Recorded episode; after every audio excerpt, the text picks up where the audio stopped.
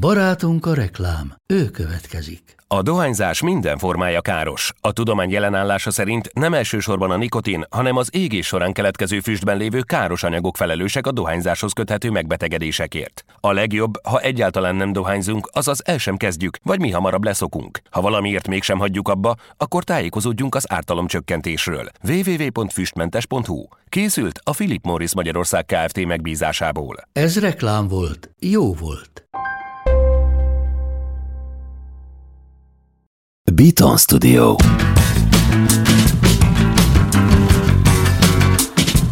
Felforgatók újra töltve. A Bátrak podcastje Kadarkai Endrével. A második évad beszélgetéseit a Volvo plug-in hibrid töltötte fel. Az igazán sikeres emberek letérnek a kitaposott ösvényről, saját utat választanak, és ha el is buknak néha, még nagyobb lendülettel kezdik újra. Ők azok, akik átírják a játékszabályokat, új utat keresnek, és elérik, amit szeretnének.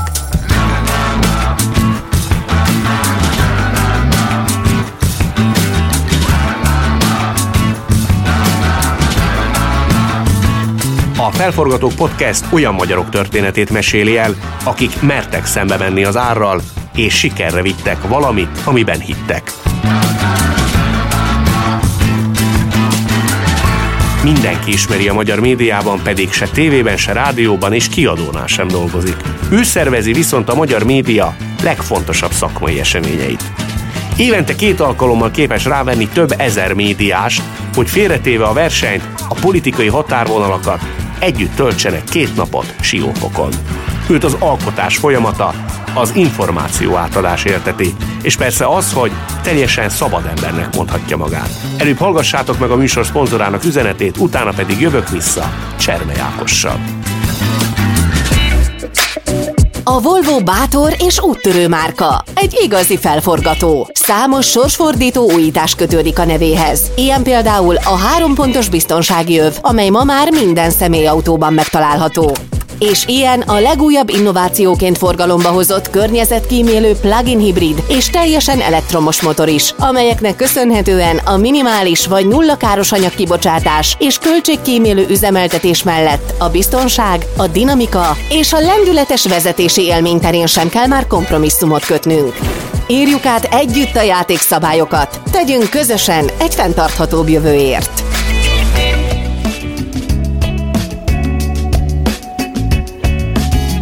Mondákos egy fiatalember miért akar hullafotósként hullákat fényképezni? Uh, nem akartam hullákat fotózni, uh, így adta a sors.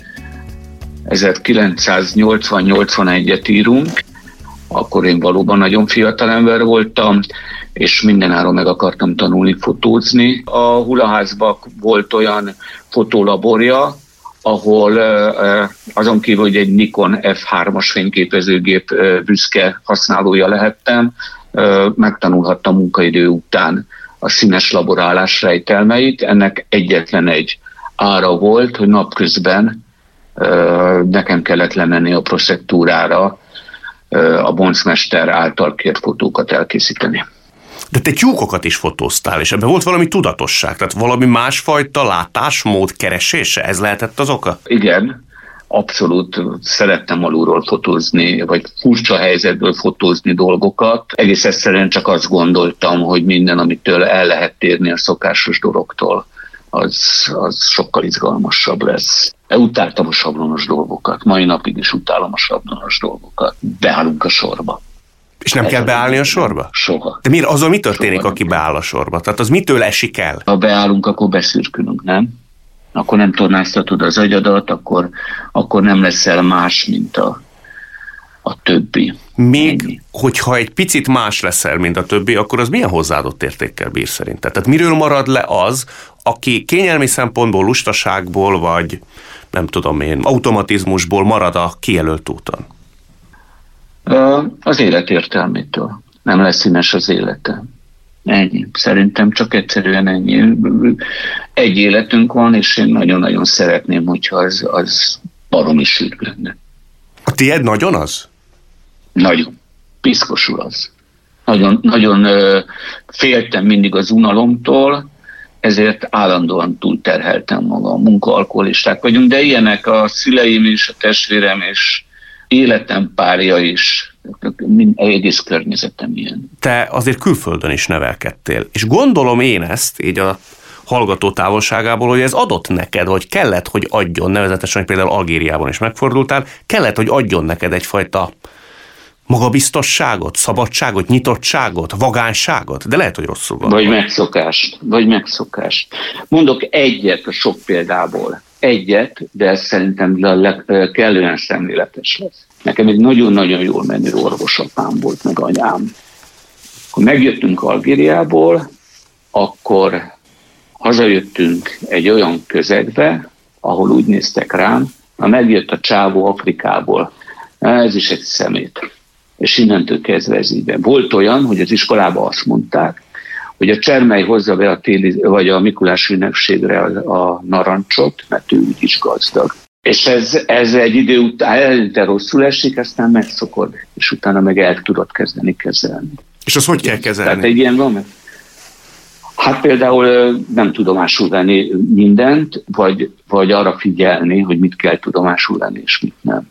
De azért benned lázadás kellett, hogy legyen. Hát úgy tudom, hogy felgyújtottál dolgokat, robbantgattál is, szóval a szüleidnek azért égnek kellett, hogy álljon a haja. Jézusom, te kivel beszélgettél? Igen, alapvetően egy lázadó típus voltam. Édesanyám, amikor a 60-as években nem tudom, hogy a te korodban volt-e még ilyen az óvodába, de nálunk ugye volt a kantáros rövidnadrág, amiből kilógott az alsó nadrágja az embernek, tapadós műsejem ing, amiben állandóan odaragadtál, és udoradtál az egésztől. Mondta, hogy holnap óvodai ünnepséget fogod fölvenni, mondta, hogy ez kizárt, hogy én ezt fölvegyem. Már eleve nem nézhetek úgy ki, mint a többi, de hát ez maga a borzadály. És akkor mondta az anyám, hogy már pedig te föl fogod venni. Jó, hát akkor egyezünk meg abba, hogy ezt eltüntetem. Bementem a cseléd szobába, a Retek utcában laktunk, felgyújtottam, és hát olajos padló volt, úgyhogy a tűzoltó jött ki. Aztán még abban az évben, aztán elköltöztünk onnan, sok minden más miatt is, de mondta az édesanyám, hogy vidd le a szemetet a harmadikról, nem viszem, és akkor láttam a Deltába a Kudlik Juli nénivel, hogy, hogy a szemetet ma már égetik. Tehát mit kell csinálni akkor a szeméttel a balkonon? Meg kell gyújtani, nem? Hogy fogadták ezt a szüleid? Hát amikor második alkalommal az édesapám meglátta a tűzoltóautót a, a Retek utcába előtt állni, akkor nem kérdezett semmit, csak egy hatalmas pofont adott. Algériában is robbantgattunk, ott ugye lehetett kapni petárdát, lehetett csinálni puskaport, meg hát itt is még folytattuk ezt a, a kora tínédzser korunkban a különböző füstbombáknak a készítését. Ha úgy tetszik, piromán voltam, igen. Hát meg arra, ha jól emlékszem, arra is képes voltál, hogy pár évesen elmentél a nagynénéthez, hogy te nem tudsz együtt élni az édesanyjáddal. Szóval azért ez, ehhez... Igen, ez négy éves volt. Négy éves? Szóval lássuk, de négy év, négy év ismeretség után ennyi kijár, nem? meg, meg, egy idő után, meg amikor elkezd az embernek keményedni a, a fejjel a hagyja, akkor úgy el, elkezdett besajnálni a szüleidet. Én úgy érettségizhettem a Korvi Mátyás Híradásipari Szakközépiskolába, hogy az utolsó fél évben az édesapámnak minden szombaton be kellett mennie megbeszélni az igazgatóval az a heti magatartásomat. Ezt akkor nem nagyon értettem, és nem is nagyon örültem neki. Aztán, amikor 20 éves leszel, akkor rájössz arra, hogy úristen, mit tett, megértem az apám. Ügyelet után tehát mint tudom, péntek szombaton ügyelt az Orfiba, és utána beült a kocsiba, ki meg Mátyásföldre meghallgatni, hogy a csibész gyerekeit nem csinált. Azt mondod, hogy most a koronavírus idején te összefüggés tannal foglalkozol, de igaz lelkedre. Ilyenkor te saját magadat szórakoztatod, tehát hogyha nem lenne ebben neked a munka szempontjából egyébként elemi érdeked, akkor is foglalkoznál ilyennel, vagy tulajdonképpen ez neked a hosszú távú perspektívikus gondolkodásod miatt ennyire fontos? A végében van a nagy igazság. Tehát, hogy, és az, hogy ez nem a koronavírus hozta ki, legfeljebb most a koronavírus miatt többet vagyok itthon, és többet tudok rajta gondolkodni. Látom azt, hogy a tévés reklámok most hogy mennek, látom azt, hogy hogy megy a digitális reklám, hogyan működik a kereskedelem, és hogyan működik mondjuk a televíziós tartalmak terjesztése. Most én nagyon szélsőségeseket próbáltam megmondani, és akkor ezeknek olyan összefüggéseit vizsgálni, hogy milyen hatása lesz ez mondjuk hosszú távon a emberekre, szórakoztatására, a kiskereskedelemre, a nagykereskedelemre, vagy mondjuk a televíziók, vagy a, vagy a digitális hirdetőknek a, a üzletmenetére. És akkor erre lehet írni egy konferenciát. De összességében mindig az összefüggés tannal foglalkoztam, amikor rájöttem arra, hogy a konferenciáimon a programokat akkor lehet jól szerkeszteni, akkor lehet kordában tartani, ha annak valamilyen ívet adok, és az ívek keresések, vagy a fő témáknak a keresésekor kell ezeket a összefüggéseket megtalálni. Ha valakit érdekel és megnézi az elmúlt tíz év konferencia programjai, akkor mindig lehet látni, hogy a konferenciáknak van egy központi témája, és van egy íve. Legfeljebb az elmúlt időszakban, vagy mit tudom, pár évben ez egyre jobban finomodik ki ennek a technikája, hogy hogy érdemes keresni, mi mivel fog összefüggni, és mi mivel nem fog összefüggni, vagy nekem kell találni valami furcsaságot, hogy az emberek figyelmét felkeltsen bele. De ez, már, ez a része már egy kommunikációs rész is. Az... És ha minél furcsában, furcsább dolgokat írsz le, de azokat tudod validálni, akkor az emberek jobban felfigyelnek rá az ennyi távolságból is, vagy ilyen távolságból is kihallatszódik, hogy milyen szenvedéllyel beszélsz mindenről. De korábban te gondolom ilyen szenvedéllyel beszéltél a televíziózásról is, mert élet halál szerűen gondoltál te arra, hogy neked már pedig televízióznod kell. Ugye jól tudom? Igen, gyerekkoromban eldöntöttük. Amikor hazajöttünk Algériából 12 éves koromban, eldöntöttem, hogy televíziós leszek, valamilyen produktumot kell letennem, de az, az, az még akkor ment abba, hogy hangmérnök legyek, egy fotós legyek, vagy egyetem legyek. És az évek folyamán voltam én nagyon hosszú ideig a televízióban, én főleg gyártásvezető voltam, és később alakult ki az, hogy szerkesztő, újságíró típusú, producer típusú ember lettem. De az, hogy mindig valamilyen produkciót létrehozni a nullából a százig, és leadni, az, az most sem változott, csak legfeljebb nem televízióban csinálom, hanem egy másik médiában, a színpad médiájában, médiumában, a konferenciákon. De olyan nagyban nem különbözik. Tehát maga egy televízió, mint média típus, mint, mint konferencia, vagy egy újság üzleti modellje, vagy működési modellje, hogy ne feltétlenül üzletet mondjak csak, vagy ne szűkítsem le, olyan nagyban nem különbözik egymástól. Te te sikeres Igen? tévés voltál? Tehát ott te azt úgy élted meg akkor, hogy egy sikeres ember vagy? Nem volt hiányérzeted? Hát azért én rengeteget üzleteltem. Alapvetően az üzleti irányból jöttem aztán. 90-es évek, eleje közepe az a bizniszről szólt, és csak is a bizniszről szólt. Nagyon sikeres voltam, elégedett voltam dolgokkal, tehát avval a munkával, amit csináltam azzal is. Azért egy, mondjuk ez az A3 televízió volt, azért egy A3 televíziót akkor az akkori körülmények között létrehozni, hárman csináltuk alapvetően, azért az nagyon-nagyon izgalmas volt. Ez a hármat nem én alapítottam, azt én már készen kaptam. Sőt, tudomásom szerint a Dallas és a Friderikus show reklám idejével is te kereskedtél, ugye ezt jól tudom?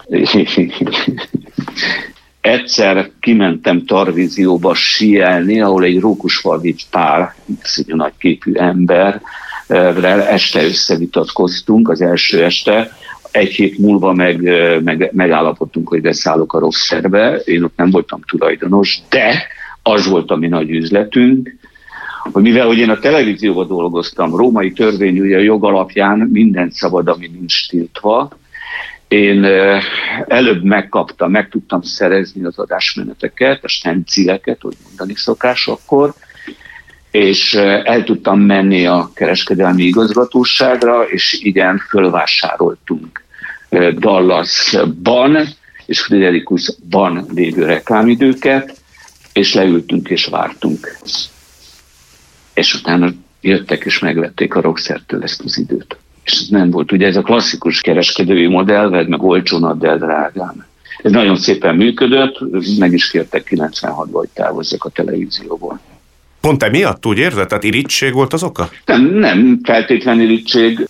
A magyar televízióba eljutott, hogy a Cserme Ákos nagyon sokat üzletel, viszont keveset jár be. És akkor teljesen jogosan fölhívott az akkori elnök. Személyesen nagyon nagy megtiszteltetés volt.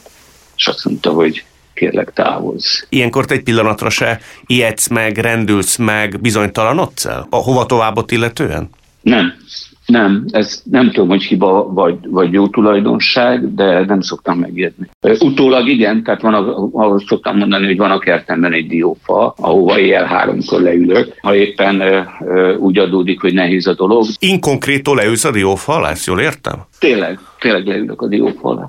Kiviszem a, a jegyzeteimet, a, a sárga papírjaimat, és jó, mondjuk télen nem ülök ki a diófa alá. Az akkor nyilván.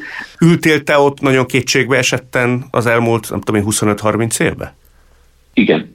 Elmondod, hogy az mikor volt? Amikor, amikor átbillent a 2010-es Media Hungary válság egy nagyon-nagyon csúnya állapotba, akkor bizony ö, ültem kint a kertben. És ráadásul ugye ez május után volt, tehát június, július, augusztusban, amikor rájöttem arra, hogy, mert hogy kutakodtam, hogy olyan dolgokat tudtak rólam, amihez belém kellett, hogy lássanak, és rá kellett jönni arra, hogy bizony nagyon-nagyon szoros barátok, szó szerint szoros barátok, tehát együtt nyaralós, együtt vacsírós, együtt hányós bulista barátok adták ki rólam információt. Mennyi időre kellett eltelnie ott ülve a diófa alatt, vagy hány estén keresztül kell lett ülnöd, hogy rájöjj arra, hogy hogy mit kéne tenned? Hogy jössz hát, ki mindebből? Tudod, tudod, így utólag az, utólag az ember mindig olyan marha okos. Az hogy, az, hogy valami nem stimmel, és felállítottunk pár ember nevét, az viszonylag gyorsan ment. Ez a balhé, ez, ez a bizonyos 2010-es Media Hungary, ez májusban volt, és az illetőt, hogy elküldtem a francba, az december 23-án volt ugyanabban az évben. Ennyi időnek kellett eltennie. Arra emlékszel pontosan, hogy hogy született meg a konferenciának, az első konferenciának 96-ban az ötlete? Tehát mi motivált, mi sarkalt, mi volt az a mozdító erő, amikor azt mondtad, hogy igen, én ezt megcsinálom, és egyáltalán belevágok egy számomra eladig szűz területbe? Uh, rendkívül egyszerű volt ennek a története, én kicsit romantikus. Én akkor az A3 televíziónak voltam az egyik igazgatója, és harmad magammal az volt a dolgunk, hogy országossá tegyük a televíziót. Bejártuk az országot a különböző kábeltelevíziós fejállomásokra, ahol megkértük őket, hogy fogadják az A3 televízió adását. Ezt nem mindenki nézte jó szemmel, de mi az A3-mal kint voltunk a Nasdaqon, ez egy, egy telekommunikációs csomagnak egy része volt, egy nemzetközi telekommunikációs csomagnak, és azt kérte a tulajdonosunk, hogy valamit próbáljunk meg csinálni. A. B.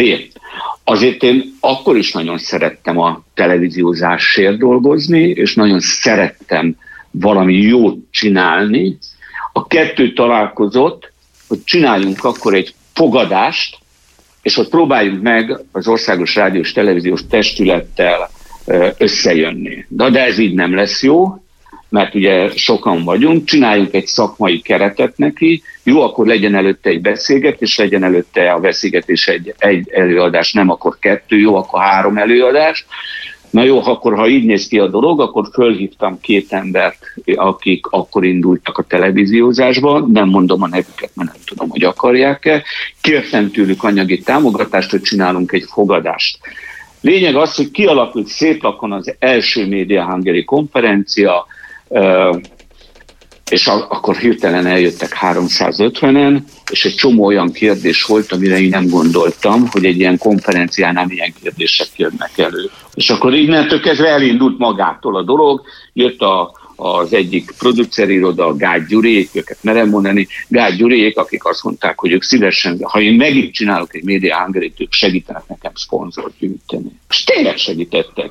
A konferencia azért győztes nálam, mert minden reakció azonnal visszajön, és azt szerint tudok mozogni. Ügyfelek mondták azt, meg hallottam vissza a plegykákból, Hát nem minden előadás jó, inkább. De le kell menni, mert este jó a buli, ugye a Csermeféle Tunki Parti, meg Az a, milyen a Tunki Parti? Az egy nagyon egyszerű dolog, vörös boros marha pörkölt savanyával, friss kenyérrel, kovácos kenyérrel, szolgálunk föl minden bulin éjjel egykor. Ugye ezt nem kell mondanom, hogy a piáláshoz a kaja miért olyan nagyon fontos. Ezt egyszer megcsináltuk, és, és őrülten sikerül. És nagyon élvezem azt, hogy amikor egy tunki partit csinálok, vagy egy rossz koncertet hozok össze, vagy elszúrok egy program sorozatot, vagy rosszul kérek föl egy előadót, akkor az azonnal visszajön, és tudsz korrigálni legközelebb. Azért ez nagyon jó, ebből rengeteget lehet tanulni, főleg akkor, amikor egy konferencián ott van 2000-2400 ember, azért nekik már van súlyuk, amikor valamit mondanak nekem. Te azt mondod, hogy a legfontosabb, és a kulcs szó az talán az, hogy inspirálj embereket. Az miért fontos? Neked Igen. miért dolgod, hogy inspirálj embereket? Hát ebben, ebbe van narcizmus is nyilván, mert az ember szereti azt, hogyha azt gondolják róla, hogy ez az ember ad. Nyilván ez, eleve van bennem egy ilyen közszolgálati hajlam, ha szabad így nagy képüsködnöm, hogy szeretek adni, kifejezetten szeretek. Hát ebben azért van üzlet is, nem? Tehát azért, hogyha az ember sokáig akar fönt maradni, és hosszú távon gondolkodik, akkor az adás szépségén kívül van egy üzleti érdeke is. Amikor a televízió ból átnyergeltél a konferencia szervezésre? Amikor úgy adódott, hogy nekem egy konferenciát kell szerveznem, mert akkor egy televíziónak voltam az igazgatója, egyik igazgatója, a produkciós igazgatója, és akkor e, léptették életbe a médiatörvényt, és akkor sok minden indokolta, hogy csináljunk egy konferenciát, és amikor megcsináltuk a konferenciát, és én megláttam azt, hogy a közönségem az nem egy millió ismeretlen, hanem 300 ismert arc, mert látom, akkor rájöttem, hogy ez engem sokkal jobban érdekel, sokkal emberközelibb ez a része. Volt olyan, hogy téged elbizonytalanított valami olyan értelemben, hogy érdemes-e ezt csinálni? Tehát, hogy hátraarc, hagyom az egészet a fenébe, mert most ez, ez, ez megfenek lett. Ez úgy volt, hogy akkor egy kicsit tényszerűbb legyek, hogy 96-ban elkezdtük csinálni a konferenciákat, és 2008-ra rettenetesen felfuntottam. Nagyon, az egész konferencia felfutott. Tehát gyakorlatilag voltam olyan nagyképű, és eh, szemellenzős, hogy azt mondtam, hogy nekem már semmit nem kell csinálnom, ez magától is működik. Na, akkor majdnem belebuktam ebbe a dologba. Akkor volt egy év, kettő, amikor, amikor azt mondtam, hogy ezt, ezt, ezt nem szabad így csinálni, és aztán, amikor jött a 2010-es probléma, e, e, ez a bizonyos ominózus 2010-es e, válság, akkor rájöttem, hogy ez a szerelmem, hogy, hogy enélkül én ezt nem tudom csinálni. És ahelyett, hogy szétváltunk volna, még erősebb lett a kötelék a konferencia és én köztem. Úgy beszélsz róla kvázi, mint a szerelmedről. Az is. El tudod azt képzelni, hogy lesz olyan időszak, amikor nem szervezel konferenciákat? Hát ezért ez egy, ez egy hálás szakma. 75 még 80 éves koromban is tudom csinálni. A világ az változik, ugye az gyorsul. A téma az mindig van. Itt az a kérdés, hogy egészségileg fogom-e bírni, de miért ne bírnám? Ö, hát ez a válaszom, tehát én, én nem tudom elképzelni, hogy, hogy, hogy valaha is megálljak. Te azt mondod, hogy 4.30-kor kelsz, és késő estig csinálod. Szól neked bármi másról az életed, mint a konferencia szervezésről? Képes vagy te kikapcsolni? Sokat. Nem. Te ezt gyorsan ráváltad. Uh-huh. Hát nem. Amikor biciklizem, amikor kutyát sétáltatok, amikor lemegyek egy kicsit zongorázni, akkor, akkor esetleg, de akkor se igazán mi volt. Ezt a környezetet például soha nem tette szóvá, hogy egy kicsit nagyobb koncentrációval, nagyobb, nem tudom én, odafigyeléssel légy jelen adott esetben a pillanatban, mert biztos nagyon fontos a munka, de hát az embernek a mikrokörnyezete azért lehet, hogy időnként nem tudom, föllépies fajta igénye. Na hát akkor itt jön egy következő pajzs, hogy miért tudom én ezt itt csinálni. Tíz évvel ezelőtt úgy döntöttem, hogy eladtam az irodámat, és a saját házamnak az alsó szintjén rendeztem be. Tehát én mindig itthon vagyok. Tehát a lányom, aki most 17 éves lesz, bármikor bejöhet a szobámba. A párom, a feleségem, pedig a cégnek az ügyvezető igazgatója. No értem, hát Együtt akkor... csináljuk. Uh-huh. Hát azért ez egy, ez egy óriási előny. Minden este együtt vacsorázunk, és minden este nyolckor, fél kilenckor, ahogy kijön a nap, találkozunk a nappaliban, beszélgetünk, tehát együtt vagyunk. Ez tényleg így van. Ez a feleségemmel 25 éve, több mint 25 éve vagyunk együtt, ez nálunk minden nap így van. Minden nap. De te lennél saját magad főnöke? Nem, mert azt hiszem, hogy, hogy időnként túlságosan indulatos vagyok, és pacekba mondom el a dolgokat. Kiabálsz is, mintha azt mondtad hogy híresen nagy üvöltő voltál, vagy vagy? Igen, igen. Aki mondjuk egy üzlettárs, és, és azt látom rajta, hogy más mondott hétfőn, de az érdekei szerint aztán szerdán máshogy cselekedett, az bizony leüvöltöttem régen. Ma már nem, de régen leüvöltöttem. Emiatt nagyon sokan nem szerettek, de, de ez, ez hozzájár ehhez a munkához. Emiatt lehet az, mint olvastam az egyik interjútban, hogy azt mondtad, hogy téged sokan cápának tartanak?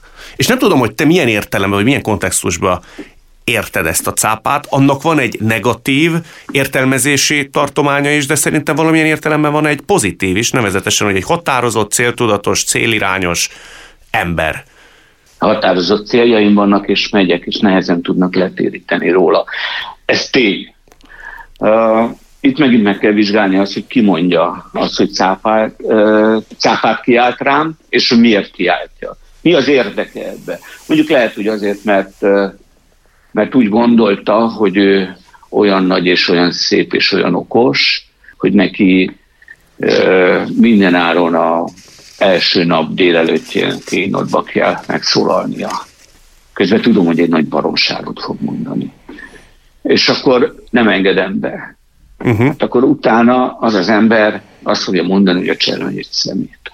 És akkor, hogyha ezt tovább viszed, akkor azt lehet mondani, hogy a siker egyik kulcsa, hogy menjen utána. Hát ez már egy rendkívül cinikus megjegyzés mindig meg kell vizsgálni egyénileg, hogy ki miért mondja azt, hogy én cápa vagyok. Nagyon szemtelen felvetés uh, lenne az, meg versenyző vagyok, versenyző vagyok. Tehát versenyző típus. Uh-huh. Há, hogy De Mindig nagyon szemtelen felvetés lenne, hogy azt mondtad, hogy a siker egyik fokmérője az, hogy mennyien utálnak, hogy e tekintetben te hogy állsz?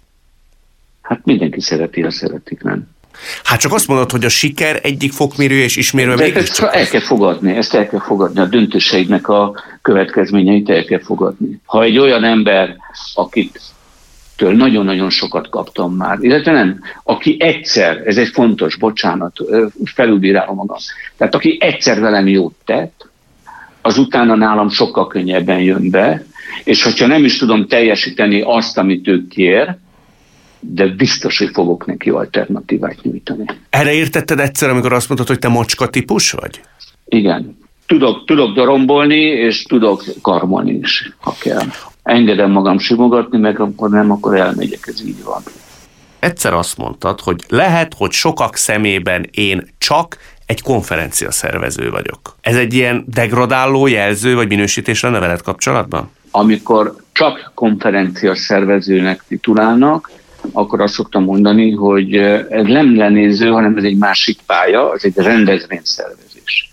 De a rendezvényszervezés az tényleg abból áll, hogy baromi precízen, szépen, jó költségvetés mellett, jó bevétel mellett, a lehető legoptimálisabban minél több embert elérve koncerteket, színpadokat, jó technikát, a lehető legolcsóbban a lehető legjobb technikát szerez meg. Most nagyon slágvortokban mondtam. A konferencia szervező ehhez képes az, aki médiává emeli azt, az, azt a területet, mondjuk egy szakmédiává, egy tematikus médiává, mint a Media Hungary, amelyik a média üzleti dolgaival foglalkozik, vagy üzleti stratégiáival. A konferencia szervező az, aki a tartalmát össze tudja ennek állítani, uh-huh. mélységet tud adni, és fel tudja kérni a nálánál sokkal komolyabb embereket, hogy azok elfogadják azt, hogy amit én kérek, az egy rendszernek egy része, és ezt csak ő tudja elmondani. Ez a konferencia szervezés. Egyetlen egy momentumot kellene kiemelni, ami benned megragadt, és amire úgy gondolsz vissza, hogy azért az egyetlen egy pár percért, vagy pillanatért érdemes és érdemes volt. 24 éve szervezel konferenciákat. Akkor melyik lenne az? Van ilyen? Van kettő. Ez nem vidám sztori. 2010-ben, amikor volt ez a nagy támadás, a szakma kiállt mögöttem. És volt, aki megkérdezte, hogy biztos most nagyon sok költséged van, mivel tudunk segíteni. Vegyél még öt jegyet. Jó, megveszem azt az öt jegyet, még nem tudom, ki megy el rá, de ezzel tudok segíteni. Tehát ilyenek, amikor a szakma kiáll. És akkor azt mondja az ember, hogy érdemes csinálni, nem hiába hogy Hát nem. Ez. Hát persze. Igen, azért amikor egy szakma kiáll az ember mögött, akkor az jó érzés. Mint mindannyiunknak, a felforgatóknak is szüksége van feltöltődésre, ami aztán hajtja őket előre a maguk útján. Most megtudhatjuk, miből merítenek ők. Az inspiráció támogatója a Volvo Autó Hungária. Mond Ákos egy olyan ember, aki folyamatosan az ötleteiből él. Az honnan nyeri az inspirációt? Hát először is nagyon-nagyon-nagyon sokat olvasok, tanulok, nagyon sok baráttal, cégvezetővel, szakmabeliekkel beszélgetek, ez az első. Tehát onnan, onnan kell venni az alapokat, ugye, ahhoz, hogy egyáltalán kreatívak legyünk. Amit én nagyon-nagyon szeretek, és ez tényleg inspirál, az amikor rájövök egy-egy piaci összefüggésre, és arra, hogy ennek vajon milyen rövid és hosszú távú hatása lehet. Hogy mondjak egy példát, például a televíziós reklámárak, a televíziós reklám időknek a sugárzása, a televíziós előfizetés, és a kereskedelemben, hogy ma már mindenki képes 6,5 millió embert elérni, ezeknek együttes hatása mi lehet? Ez például engem most nagyon-nagyon izgat. Hogy történik, Igen? amikor erre rájössz? Tehát az egy ilyen, nem tudom, szertartásosan elkezdesz ezen gondolkodni, vagy hirtelen beugrik? Nem, kirohanok a kollégákhoz a szobámból, és azt mondom, hogy megvan. ez így manifestálódik. Ez ilyen egyszerűen manifestálódik. Akkor tudják, hogy bezsongtam, és akkor vissza, visszamegyek a szobámba, bezárkozom, és elkezdem terni a gépet. És akkor így kiírom magamból, és utána elkezdem tesztelni. Azt hogy mondod, állítok, az igaz-e vagy sem. Azt mondod, De akkor már egy bezsongott állapotban vagyok. Az nem mit jelent egyébként a bezsongott állapot? Ez a lankadatlanság hogy, szenvedéllyel és igen, megállíthatatlanul? Igen. Ah, ennyi, ennyi, igen. De ez pont elég azért. Azt mondod, igen. hogy könyvekből nyered elsősorban. Azt mi határozza meg, hogy a sok szerintem, kedved szerint való könyvből melyiket választod? Tehát mi az, ami Isten igazából a te ismérveit szerint téged motivál és lendületbe hoz? Hát először is, hála jó Istennek, ma már rengeteg könyvet adnak ki papírformában is, meg e-bookban is, ezért én a különböző könyvkiadóknak folyamatosan megyek fel a új könyveiket nézni, hogy mik jelentek meg, de azért én nem egyedül dolgozom, és vannak barátaim, kollégáim, akiknek az a dolga, hogy odaadom nekik, hogy milyen témában keresek most. És akkor ők adják nekem a linkeket, vagy a fordítást, hát az attól függ, hogy micsoda az anyag, vagy a könyvcímet, stb. Ezek elsősorban szokmádba vágó könyvek, vagy egyéb motiváló sikerességet és felmutató. Hát van, van motiváló könyv, tehát ez a Simon Sinek-től kezdve, most nem kezdem el mondani, de hogy, de hogy igen, tehát hogy, hogy vannak ilyen menedzserkönyvek, ha úgy tetszik, ezek valóban vannak, szeretem őket, de hát azért vannak a szakmabeli újságok, a hazai média újságok, ugye nekünk is van egy, most nem mondom a nevét, de, de vannak a, a versenytársak cikkei, és ezek mind-mind motiválják, tehát egy idő után aztán az ember belekerül egy spirálba, és elkezdi egyik téma hozni a másikat. És így születnek az ötletek, ilyenkor lesz érte bezsongva. Igen, igen, igen. A feltöltődést hozó élményeket a Volvo Autó Hungáriának köszönhetjük.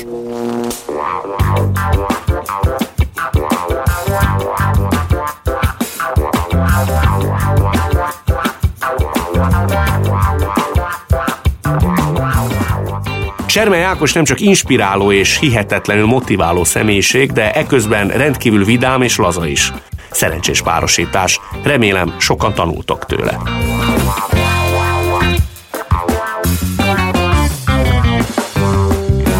A világot a felforgatók teszik jobb helyé, konfliktusokat vállalnak, mert hisznek valamiben. Nekik köszönhetjük a fejlődést. Magyarországon is vannak felforgatók szép számmal. A következő epizódban újabb hazai útkeresőt ismerhettek meg. Ha tetszett a felforgatók, iratkozz fel a műsorra az Apple, Google és Spotify podcast lejátszókban, vagy bármelyikben, amiben most épp hallgatsz minket. Kövess minket a felforgatók Facebook oldalán és az Instagramon. Ha szeretnél világszínvonalú podcasteket hallgatni, nézd rá a beatonstudio.com weboldalra. Az összes műsorunkat megtalálod. Mai adás szerkesztője és vágója Kovács Málna, a zenei és utómunka szerkesztő Szűcs Dániel, hangmérnök Major Csaba, a gyártásvezető Grögerdia, a kreatív producer Román Balázs, a producer pedig Hampuk Richard volt. Én Kadarkai Endre vagyok, legyetek felforgatók ti is.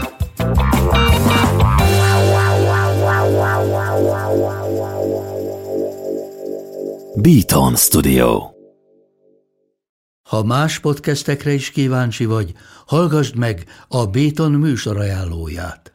El tudod képzelni, hogy a podcastet, amit éppen most hallgattál, fél év múlva már a mesterséges intelligencia generálja? Mi sem. De ha érdekel, eljötte már a gépek lázadása. Hallgass bele az Embertelen podcastbe. Orsós Lajos vagyok, a műsor házigazdája. Egyelőre még élőben. Egyelőre. Fedezzük fel együtt, hogyan ismerkedik, randizik, mesél és vitatkozik Betty és Péter, két teljesen mesterséges intelligencia. Lajos, a podcast címét mond még egyszer, Léci. Oké. Okay. Embertelen podcast.